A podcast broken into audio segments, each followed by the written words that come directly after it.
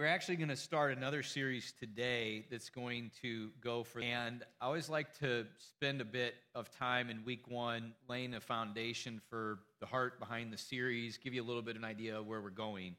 And uh, so we talked quite a bit about this concept in Vision series last month, where we God has a purpose and a, a calling destiny, if you will, for each and every one of our lives. That it's, it's unique, it's individual, it's custom fit, it's tailor made for every one of us. But one of the things that's important for us to understand as we tap into, step into what God's plan for our lives is, is that our plan hooks into a bigger plan, right? That God has a kingdom plan that's always happening and we're like soldiers in an army, laborers in a field that are all a part of a bigger work that God is up to.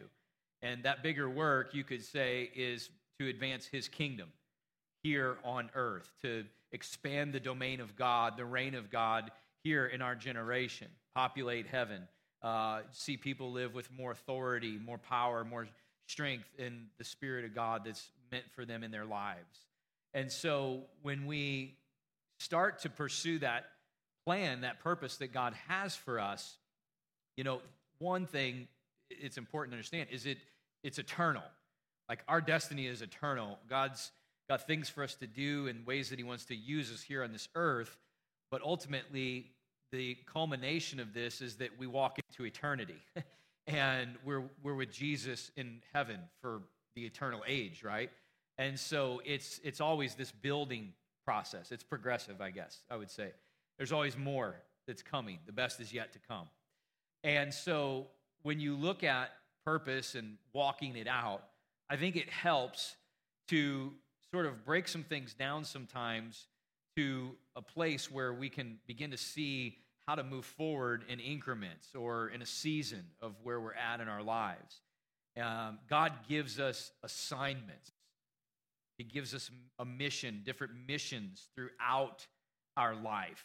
You could say that a, a, life is summed up with a series of assignments and missions that are progressive, that build off of each other, right? Some of the students here are in school right now, and one of their goals is to be able to get a good grade at the end of the year in their subjects in their classes to advance, maybe in college to you know keep get a scholarship or have honors uh, parents or grandparents helping kids, you know that, that that's kind of the year end goal, right? Finish well. But let me ask you something. Doesn't that happen one assignment, one quiz, one test at a time? Right? I mean, they build off of each other. At the end of the year, and they're doing a comprehensive review, it's kind of summarizing everything they've learned throughout the whole year. So you go from like one assignment to the next, and then that builds to ultimate success of the of the whole year. And so God is he's into assignments. We see that in the Bible that there are men and women that are dispatched on missions and assignments for God. And I guess that's the heart of the series here is to learn how to discern and handle an assignment well and to execute it and complete it in a way where God gets glory and, and there's fruit from that. Does it make sense? And so, um, what I love about the Lord is that when He gives us assignments or He's kind of, you know, nudging us to go in a direction, accomplish something, He bears with us a bit beyond what sometimes it seems like He needs to. Because um, when we get an assignment or when God's trying to move us, we don't always handle that right in the beginning, do we? And we, we see that in Scripture. I mean, Moses, he gets this huge assignment to go bring the people out of Egypt, but there's a lot of back talking going on, right? A lot of back talking, a lot of I can't, a lot of I'm the wrong guy, you messed up. I mean, and I just, I want you to appreciate this. We see the patience and the mercy and the loving kindness of God on display in these situations, don't we? I mean, sometimes I think God's going to be like, oh my gosh, how much do I have to listen to this back talking? But He hangs with us there. Uh, and even Mary, you know, you're going to bring forth the Son of God. How is that possible? I haven't known a man. And, well, Mary, I mean, the Holy Spirit's going to come upon you. With God, nothing is impossible. Okay, yeah, according to your word, let it be done. And so God hangs with us, He bears with us. We don't always handle assignments well, Um, but an assignment is, is going to have stages to it. And today, week one, what we're going to talk about is starting points. Starting points. Let's talk about the inception, the beginning stage of an assignment. What are some characteristics that we can learn from and understand? Um, we're going to dig into the book of Nehemiah through this series. That'll be our primary text. And Nehemiah, what's interesting is he's most well known. Probably, if we did a survey in the room, 98% of people would say, oh, yeah, Nehemiah is known for rebuilding the walls, right? He led the assignment to rebuild the walls in Jerusalem, and he did. But what's interesting is that that particular project of reparation for those walls only took 52 days. So, in this whole summary of Nehemiah's life, that's not really a huge chunk. Yet it was a big assignment. But it led to other assignments. You know, Nehemiah ended up becoming the, he, he started out as the cupbearer for the king, but then he became a builder in Jerusalem with the walls. Then he, he became governor in the land, and then he eventually became a leader of uh, revitalization and spiritual reformation among God's people, kind of bringing them back to a place of living with the presence of God in their midst and just fire for the Lord, obedience to the Lord. So there were a lot of things that continue to build from that. But the starting point of the journey is what I want to take a look at today. And when Moses was writing in Deuteron- or in Numbers, I'm sorry, he said he went through a summary of all of the places that the people of Israel traveled to during the 40 years in the wilderness. Now, we often think about that as just kind of one period, right? The 40 year wilderness period. But there's this interesting chapter where Moses breaks down all of the places that they went and camped and then where they moved on from to the next place. And he says that these were the journeys and their starting points. There's like 30 something of them in 40 years. So there's there's a lot of incremental things happening in the picture of that 40 year period, is what I'm trying to say. He says these are the starting points of these journeys. And the Hebrew word for starting point actually is also uh, translated in other places in the Bible as the seed. Kind of cool, huh? Like the beginning stage. Now, how many know that the seed of something carries the potential and the capacity for the full bloom and the full fruit? But how a seed is handled has everything to do with what happens from it. So the potential, the capacity is there, but the, the output has to do with what happens with the seed. I was just the other day, I was I've finished eating an avocado, and uh, they're good, by the way, superfruit, superfood. But my my son Dax, he's like, I want the seed, Dad. You know, all right, you know, it's big seed. He's hanging on. He's like, I'm gonna plant that, and uh, I'm like, well, it's you know probably not gonna grow right now. It's really cold outside, and this isn't the best time. I'm not even sure if avocados grow here or not.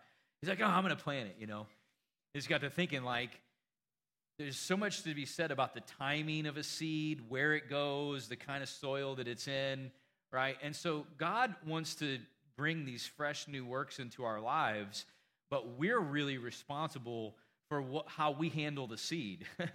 There's a lot to be said for the responsibility we take and the care we take in the infancy stage of something to ultimately determine how it comes to maturity as well. And so let's look at Nehemiah. Go to chapter 1. And uh, let's just read the first five verses here in chapter 1 to start out.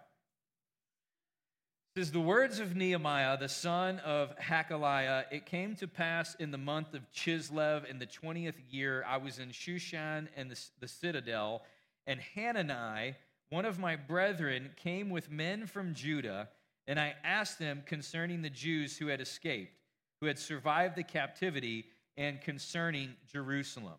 So let's just pause right there for a second. So here's what's going on Nehemiah is in the, he's still in Babylon captivity, which is actually Persia now because they overran the Babylonians during the 70 year period. But so uh, Nehemiah is the cupbearer to the king in Persia. Artaxerxes is the name of the king. And the people of Israel, God's people, have already started in a first few stages going back to Jerusalem, back to their homeland to rebuild some things and repair some things. In fact, the temple was already reconstructed. And this group of Jews comes back to Persia to bring a report to Nehemiah, and he's, he's asking, he's inquiring about the state of affairs. You understand, see what's going on here in the first two verses. So this is the response. Verse 3. And they said to me, The survivors who are left from the captivity in the province are there in great distress and reproach. The wall of Jerusalem is also broken down, and its gates are burned with fire. So it was when I heard these words that I sat down and wept and mourned for many days. I was fasting and praying before the God of heaven. And I said, I pray, Lord God of heaven, O great and awesome God, you who keep your covenant and mercy with those who love you and observe your commandments, please let your ear be attentive and your eyes open that you may hear the prayer of your servant, which I pray before you now, day and night, for the children of Israel, your servants. Just go ahead and stop right there. And so, um, number one in this message, if you're taking notes, is it starts with a burden. I want you to see this that the word comes back to Nehemiah of the people, the city. It's things are in a distraught state. The walls are in rubble, burned down, broken down. Uh, the city's not fortified. God's people are vulnerable. And, and this breaks Nehemiah's heart. He, he goes into a deep time of prayer, of lament, says, I was praying and fasting. He begins to seek the Lord for what to do about this. And oftentimes, what we'll see when God's getting ready to move us into an assignment or in a mission is if we're tuned in and seeking Him for direction, He begins to break our hearts for the things that break His heart. Does that make sense? Like what, what, what matters to God begins to matter to us. What's, what God wants to do something about, He begins to cue us into so that we start leaning into it. And, and really, we're kind of already beginning to say yes to God before we know exactly what it is that He wants us to do about that. He's inviting us to be a part of the solution, but we're not just apathetic when we see something that needs to be, that that's not right. That's not the way it's supposed to be. Something breaks, something begins to burden us, and, and we've got to be a part of doing something about that. There's a burden that drives it.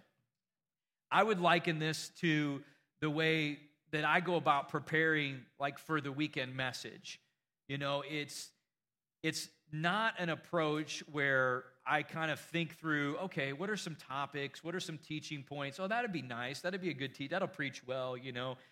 It's, that's not the way that I ever approach it. It, it always has to come from a burden. Like, that's what I seek the Lord for. And uh, it, it, when it's not there, it's kind of like there's pressure. You know, Lord, what do you want to say? What is on your heart right now? I, I'm not interested in saying what I want to say. That's not of any value. I want to know what you want to say. And then the Lord begins to put something on my heart, and it's like, yeah, that's what it is. And it's a burden, and I can't shake it. And then I just start praying and seeking God and then studying that through. That's what begins to drive it. And uh, I would just say that that makes a huge difference in the kind of, of, of anointing I think that's on a preacher in preaching is are they just trying to teach something that teaches well or are they preaching from a burden from a passion and from a fire that god is wanting to say something so he's anointing that in a different kind of way? Uh, I've, I've, even had people ask me before over the years and it, it, nothing they mean well so there's no criticism on this but people would say uh, i have a request for a message.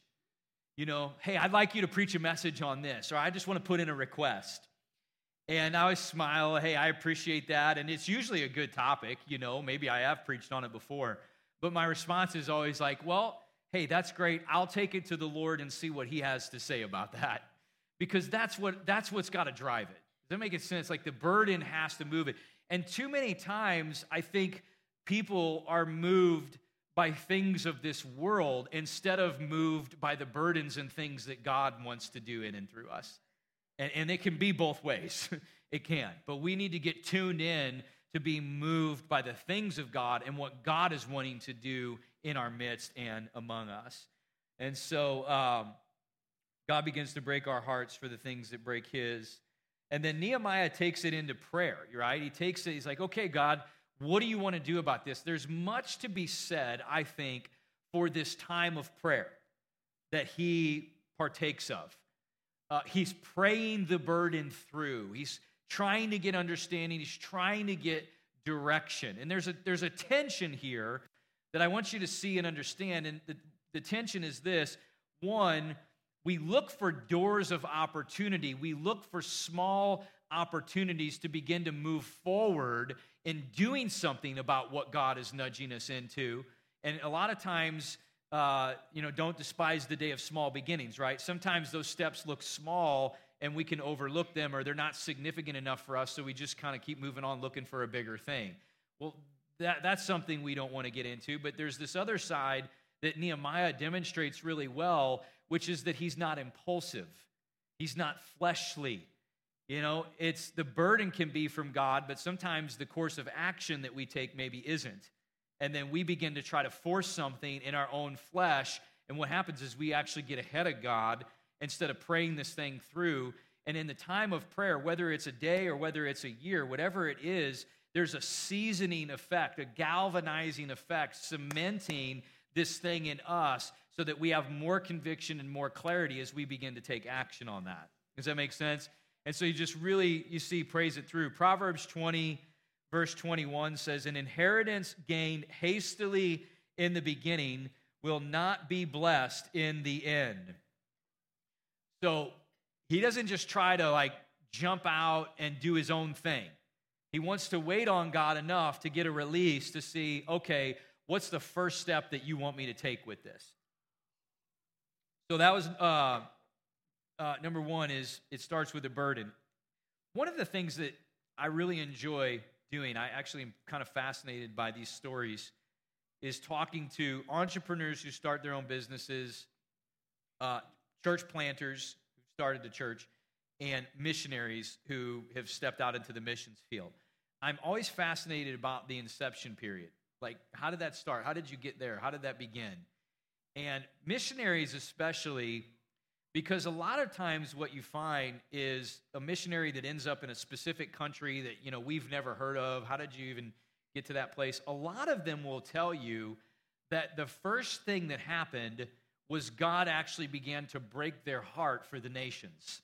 It was like this unexplainable burden for the nations of the world the countries that have not had the gospel the people who are hurting who are lost that need to hear the word of god. Like they could not get away from that but they didn't know what to do with that, the expression of that. And so they would start praying over a map or over a globe. Sometimes for months or years, they would do this, and the burden would just keep getting prayed through. And then eventually, God would bring some context, some expression. He'd open some doors, and they'd eventually land somewhere in a country that they'd never even heard of before. But they, they prayed that through, and it started with the burden, and then God began to give direction and insight to them as they went along. So, question to think about is there something on your heart that moves you every time you think about it?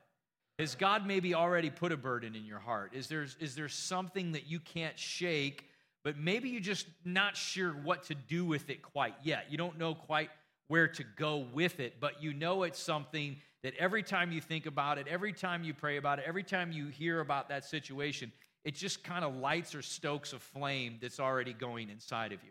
That might be an indication to a burden that God has put on you that He wants you to carry. And I just want to encourage you keep praying it through, keep seeking God for that. Because if you handle the seed well, God will begin to bring growth and fruit from that which He's already deposited.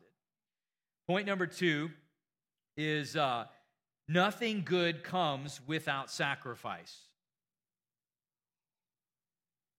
Let's read uh, chapter 2 in Nehemiah here, verses 1 through 5. It came to pass in the month, so this is what Nehemiah does after he's prayed through this burden. It came to pass in the month of Nisan, in the 20th year of King Artaxerxes, when wine was before him, that I took the wine and I gave it to the king. Now, I had never been sad in his presence before. Therefore, the king said to me, Why is your face sad, since you are not sick? This is nothing but sorrow of heart.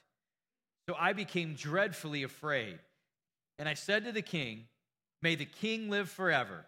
Why should my face not be sad when the city, the place of my father's tombs, lies in waste, and its gates are burned with fire? Then the king said to me, What do you request? So I prayed to the God of heaven, and I said to the king, If it pleases the king, and if your servant has found favor in your sight, I ask that you send me to Judah, to the city of my father's tombs, that I may rebuild it. So these are really important. The context of this is really important because, as I mentioned earlier, Nehemiah is the cupbearer to the king, right? That position carried a lot of prestige, but it also carried a lot of responsibility. I mean, you talk about constant stress and paranoia. If the cupbearer says one wrong thing, tastes something wrong that's presented to the king, anything goes wrong, I mean, they could be executed, they could be imprisoned, they could obviously be demoted. Uh, a lot of things of consequence can happen from one wrong move. And so here's what I want you to understand is that once Nehemiah has this burden that he can't shake and he's been praying this through, he knows he needs to do something about it. There comes a point in time where he's willing to sacrifice for it. And he's not just willing to make a small sacrifice, he's actually willing to put it all on the line. Because he knows when the king calls him out, why are you doom and gloom? Why are you downtrodden? Why is your countenance down? Which they would never do, right? They needed to have the appearance in front of the king that was good. He says, he's calling them out. Nehemiah's like, moment of truth. Uh, I've, I'm going to let him know what's happening here. And he actually requests that the king let him leave to go back to Jerusalem to do a work to rebuild the walls that are not even a part of this king's empire. So just try to appreciate the magnitude of what Nehemiah is willing to do. He's willing to make a huge sacrifice. There comes a point in time where the next step forward is are you willing to sacrifice for this thing that God is putting on your heart? And I have found that many times this is like a roadblock for people. The bigness, the reward, the blessing, the fruit, everybody's hooked into that. Everybody wants that. And then it comes a point where it's going to cost them something. They have to give something up. They have to lay down part of their life or risk a significant part of their pleasure or complacency or comfort in order to go forward. And that's where a lot of people stop. I want it without giving anything up. It would be nice, okay? It'd be nice, but it doesn't work that way. Anything worth going after is going to require sacrifice. And we see that from the way Nehemiah walks this out, puts it all on the line if we're not willing to sacrifice our own comfort, lives, well being, to move forward into greater things for God, I would say that that would mean we are immovable. That we reach a point where we can't move any further because we have to be willing to lay things down in order to lay hold of new things. It's part of God's operating procedure, if you will, with us. And so Nehemiah makes the, this sacrifice um, of his own potential well being in order to see this thing through and share what's on his heart with the king. And sometimes the fear of the unknown, the fear of what might happen to us if we put ourselves out there, it can actually create a form of paralysis, vision paralysis. Um, and here's what's interesting most of the time, like 80 plus percent of what we worry about might happen never ends up happening anyway. Have you noticed that? I mean, it, most of the things we anticipate or we worry about never end up happening anyway. But we do have to get to a place with God and the way we handle assignments and we walk forward with Him where we're willing to risk, we're willing to sacrifice, whether those things happen or don't happen right? It's like the three Hebrew children. They said, Throw us in the fire. Whatever God does, we know He is well able to deliver us from this thing. So, whatever the outcome is, we're willing to make the risk, we're willing to make the sacrifice and say yes to God. And this is the kind of selflessness that I think God looks for to move us into greater things that we are worthy and responsible of being able to handle. He looks for that. And that type of sacrifice, selflessness, laying things down, guys, that, that actually reflects the image of Christ. Would you agree with that? Jesus sacrificed everything. Like that's the that's the whole story of the gospel. He laid his own life down so that we could have life. so when we say yes to God, and then there comes a point in time where it's going to cost us something, and we say yes even though it costs us something, and then we still move forward, what we're doing is we're actually allowing God to do a work in us that begins to, as the Bible says, transform us more and more into the image and likeness of Christ. By living sacrificially, we grow more and more into living the way Christ demonstrated for us. So it's a big part of what we've got to come to the place of understanding and acceptance on. And then, number three, point number three, is trust in God's favor. Trust in God's favor. So, you've got to know ahead of time, before you get out there, that if God is leading you there, that He's going to be there when you get there. His grace, His favor, His protection, His sovereignty, His provision, right? I mean, you got to know ahead of time. This is a like a lesson in trust that I think every Christian has to grow in, knowing that when I go, I can trust if God leads me there, He'll lead me through that place.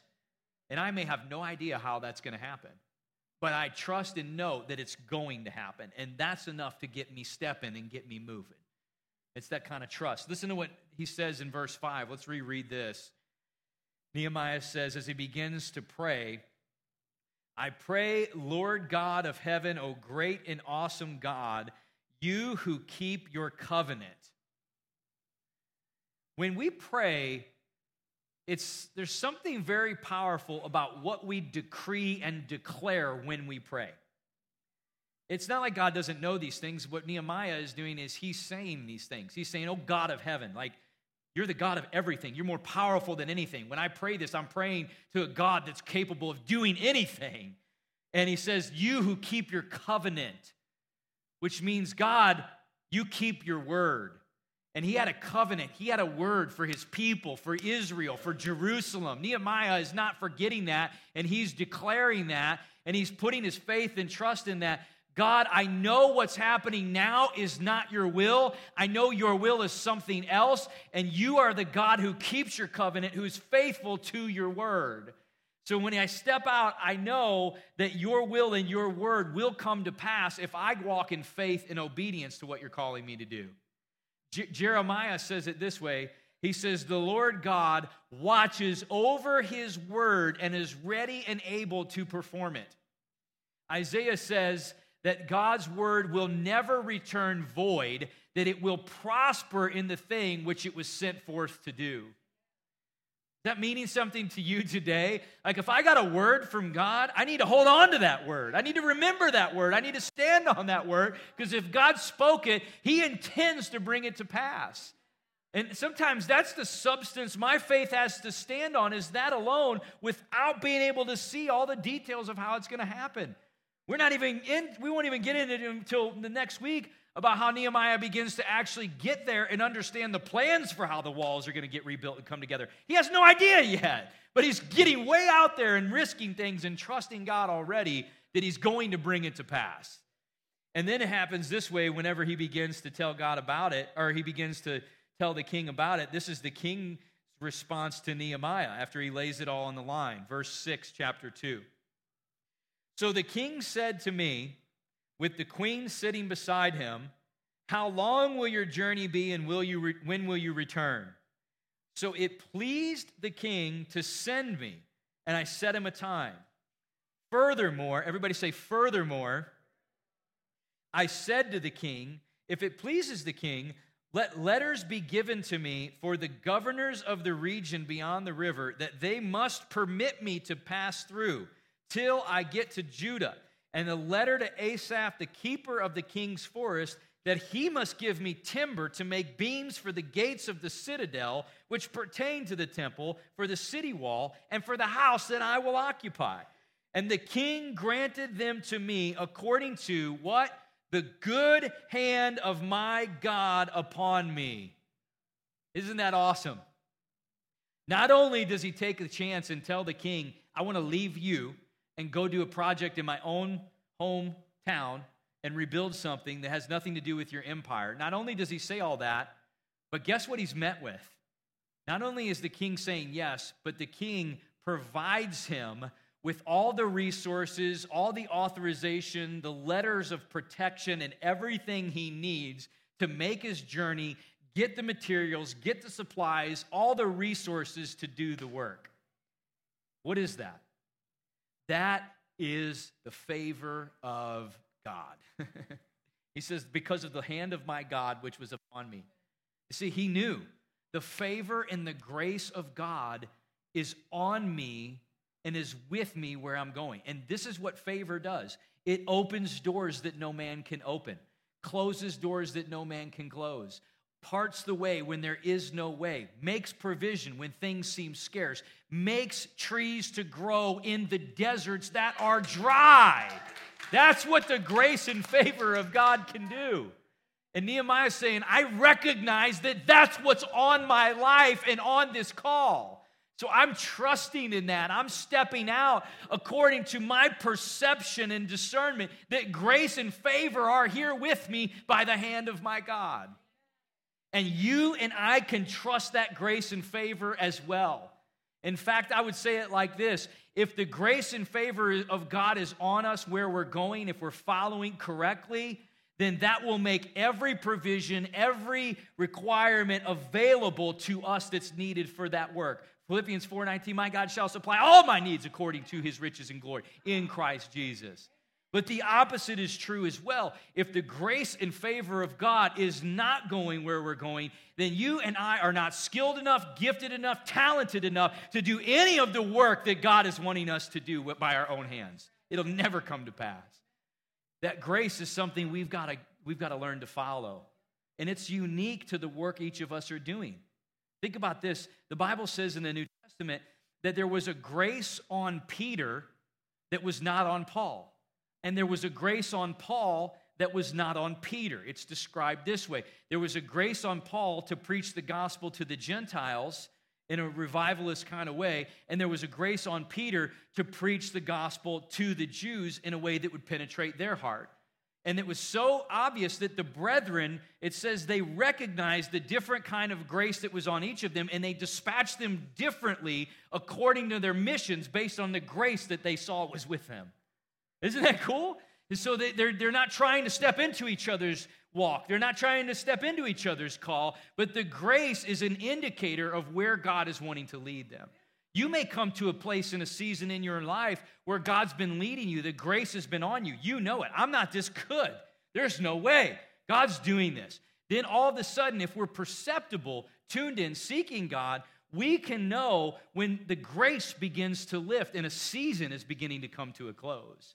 And if we hang out and stay in a season longer than the grace is there for, frustration, disappointment, and heartache are only going to follow.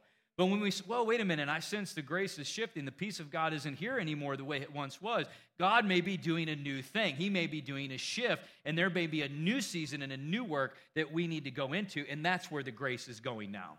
Is this helping anybody today? So trust in that grace and that favor. But here's the beautiful part when we go somewhere that God is leading us, I know this is going to seem real like obvious, but it's to me so helpful. When we are going to a place that God is leading us that we have never been, God has already been there. He, he says in Deuteronomy, he says, I go before you, meaning I'm always steps, years, infinite time ahead of you in where you're going. Why is that important? Because part of the promise that Jesus makes for the person of the Holy Spirit that would come to live inside of us, he says he'll be a guide to your path. We have a guide who's already been everywhere you're going to go. That's comforting. That means he knows where every pothole is, where every misstep is, where every tripwire is. And if we're just being guided, he can direct us away from all of those pitfalls. And he's ordained every step ahead of time that he'll place our feet in if we'll follow him and let him be our guide. But if we try to do it on our own, we can get very disoriented, especially in places we've never been before, especially in places that he needs to carry us through by his hand. And one of the places that I've always enjoyed going uh, fishing is over at a lake called Truman Lake in Missouri. We fish tournaments at Lake of the Ozarks, Truman, Table Rock, some of the lakes all around the Midwest. But Truman, it's, it's really different because unlike the other lakes, when they flooded them decades ago and made them into impoundments, they cleared all of the timber out, right? They, they harvested all of the timber, and so the lake's vast and wide open, and you just, you just fly anywhere you want on this big body of water. At Truman, they didn't do that. They left all of the trees. So when you get on the lake and you begin to uh, try to navigate, there's trees everywhere sticking up out of the water. The first time we went down there, my brother and I, I'll never forget, uh, I mean, we were, we were like stressed out, beyond stressed out. We were like Barry putting along in the boat because six inches under the water, there could be a stump that you don't see, rips your whole lower unit off, throws you out of the boat. I mean, you know, you just have to really be careful. We're, we're nervous wreck, right? Trying to fish the first time. Well, then we got GPS. We got the mapping system on the dash. And GPS actually gives you the full coordinate of the original river channel because there was a river there before they flooded it to make it into a lake. So if you can imagine the lake comes down and at some point there's the there's the original river, right? Well, in the original river channel, there's no trees. There were no trees growing there.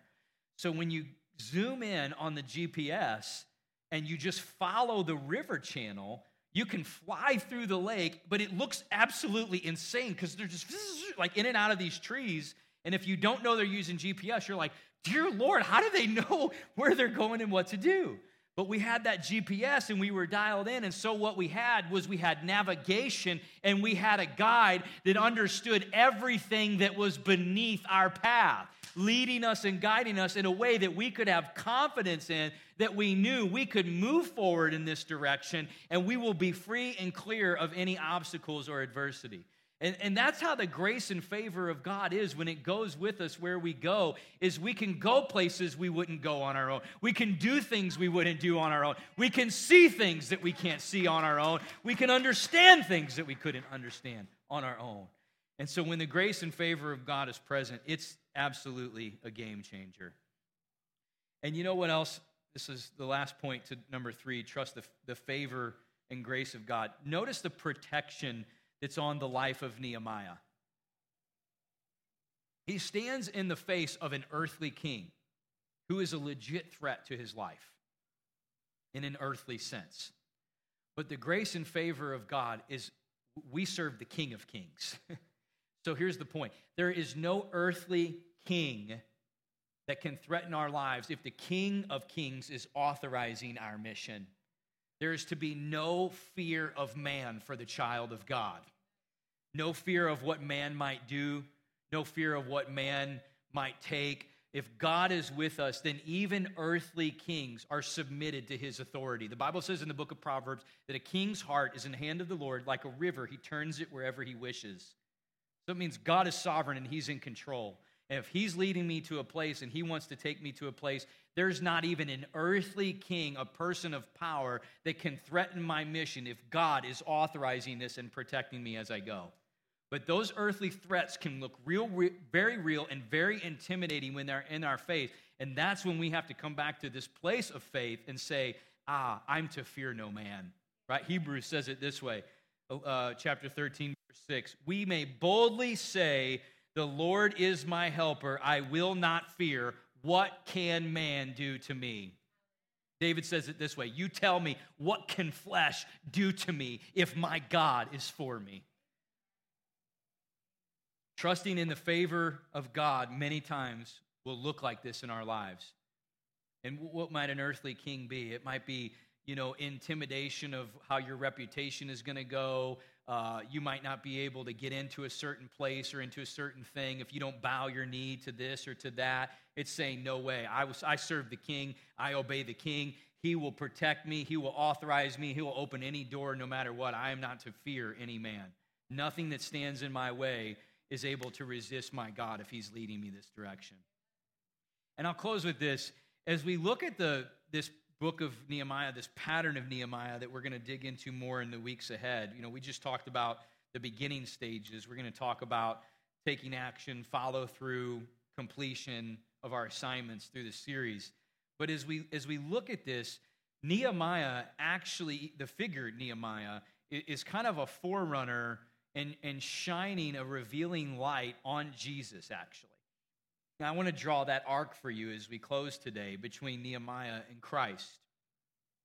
Nehemiah comes to a place where things are in rubble, where things are broken down. And his mission is to restore and repair things back to a place that they once were. And the central focus is the relationship between God and man that surrounds this work. The reason that building the walls is meaningful is because this is the place that God said he was going to come and dwell with his people from. So Nehemiah is a restorer, he is a rebuilder. He restores these things back to a place that they once were, and then God's presence and, and dwelling in the people in their midst is restored, and their spiritual health of their community is restored. So you maybe already see where I'm going with this, but this is a prefigure of Christ. He comes to restore something that is broken and in rubble back to a place that it once was, which the, the rubble and the brokenness is the result of sin that entered the world. You see, man was originally created in fellowship and right standing with God, but that got broken when sin entered the world. So the world was in a broken state in need of repair. Jesus comes along, and his mission on earth was about restoring and rebuilding through his work mankind back into right relationship with God, as he originally intended it for it to be since the very beginning. Jesus is the master restorer, the master rebuilder. There is no rubble, no wall broken down, no area of our lives that is so distraught that God, Jesus, cannot rebuild and restore things back to a place where they are upright and according to the original design that God has for our lives. What, what is it in your life, perhaps, that feels like walls that are in rubble? What is it in your life that feels like something that's just broken down and it's just stones laying all over the ground and it's a mess? I want to encourage you today that whatever it is, it is not beyond Jesus' ability to rebuild and restore stone by stone, brick by brick, that fortified city, that strong tower and fortress of that work and relationship that he wants to do in and through your life. So I want to just invite you to bow your heads and close your eyes. And I want to ask you, what is, what is the situation right now with you and Jesus? Right? The starting point of everybody's life, the starting point, eternally speaking, is when we say yes to Jesus. The Bible describes it this way that even though we physically are born, before Christ, we are dead spiritually. After Christ, we are alive spiritually because his spirit, eternal life, comes to live on the inside of us. That's the starting point of everything. You want to go on a mission for God, assignments for God? It starts first by saying yes to Jesus, surrendering your will to His, turning over the reins, letting go of the wheel, giving it all to Him, not just part of it and not conditionally. Like, Jesus, I believe that you're the Son of God, that you came into the earth, suffered, and died for me so that my sins could be removed and taken away that this sin nature I'm born into the world with could be blotted out from me. I could be made white as snow. I want to say yes to you today. Or maybe you've walked away from the Lord. You know, you've been in a place where you, you went a different direction than God was going and just kind of kept on going. And it's led you to a place of brokenness. There's walls down, stones and rubble everywhere, and you got to get back. You want to get back to walking closely with Christ. Maybe the enemy has tried to feed you this lie that you know you got to go do a bunch of things to earn your way back. You're not worthy until you go through a whole checklist of stuff that you need to do. Couldn't be further from the truth. Our God is a loving Father. Picture we see when the, the prodigal son that's far and meets him where as soon as he decides to return home, the father runs and meets him where he is. He puts sandals on his feet. He puts a ring on his hand. He puts a robe on him. He says, You're my son. You've always been my son. That's never changed. Now come, I'm welcoming you back into my home. He didn't make him go do a bunch of chores and a bunch of things to earn that right. He put it right back on him the moment he knew he wanted to come home. And the Bible says that the Lord restores us to righteousness when we repent. So whether you're here today and maybe it's the first time, it's your starting point in life, you've, you've never given your heart to Christ, or maybe you want to come back to Him. Either way, I just want to pray with you this morning before you go. I don't want you to leave without getting right in your life with Jesus. You say, Pastor, I need that. I need Christ today. On the count of three, would you just raise your hand so I can see who you are? One, two, three. And I just want to lead you in this prayer today to give your heart to Christ or to get back to walking with Him. Is there anybody here? See a hand? God bless you. Yes, ma'am, I see your hand. Awesome. Yes, ma'am, I see your hand. God bless you.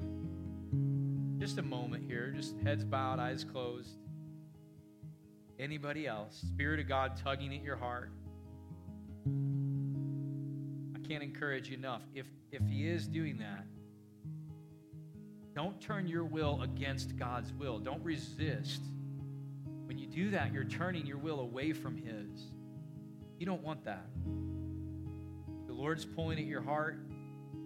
He's wooing you, trying to draw you. He's, he's not going to force your will. You got to say yes to Him. One last time, anybody in this place today, like, I need Christ.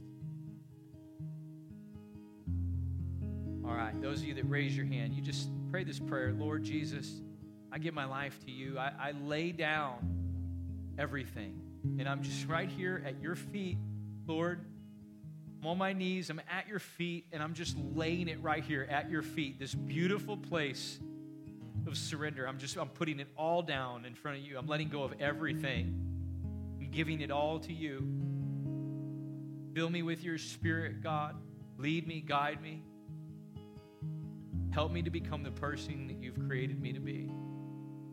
I know with all my heart that you suffered and died for me. You rose from the grave so that I could raise from the grave and live eternally with you. My faith and trust is entirely in that today. And it's in Jesus Christ's name that I pray. Amen.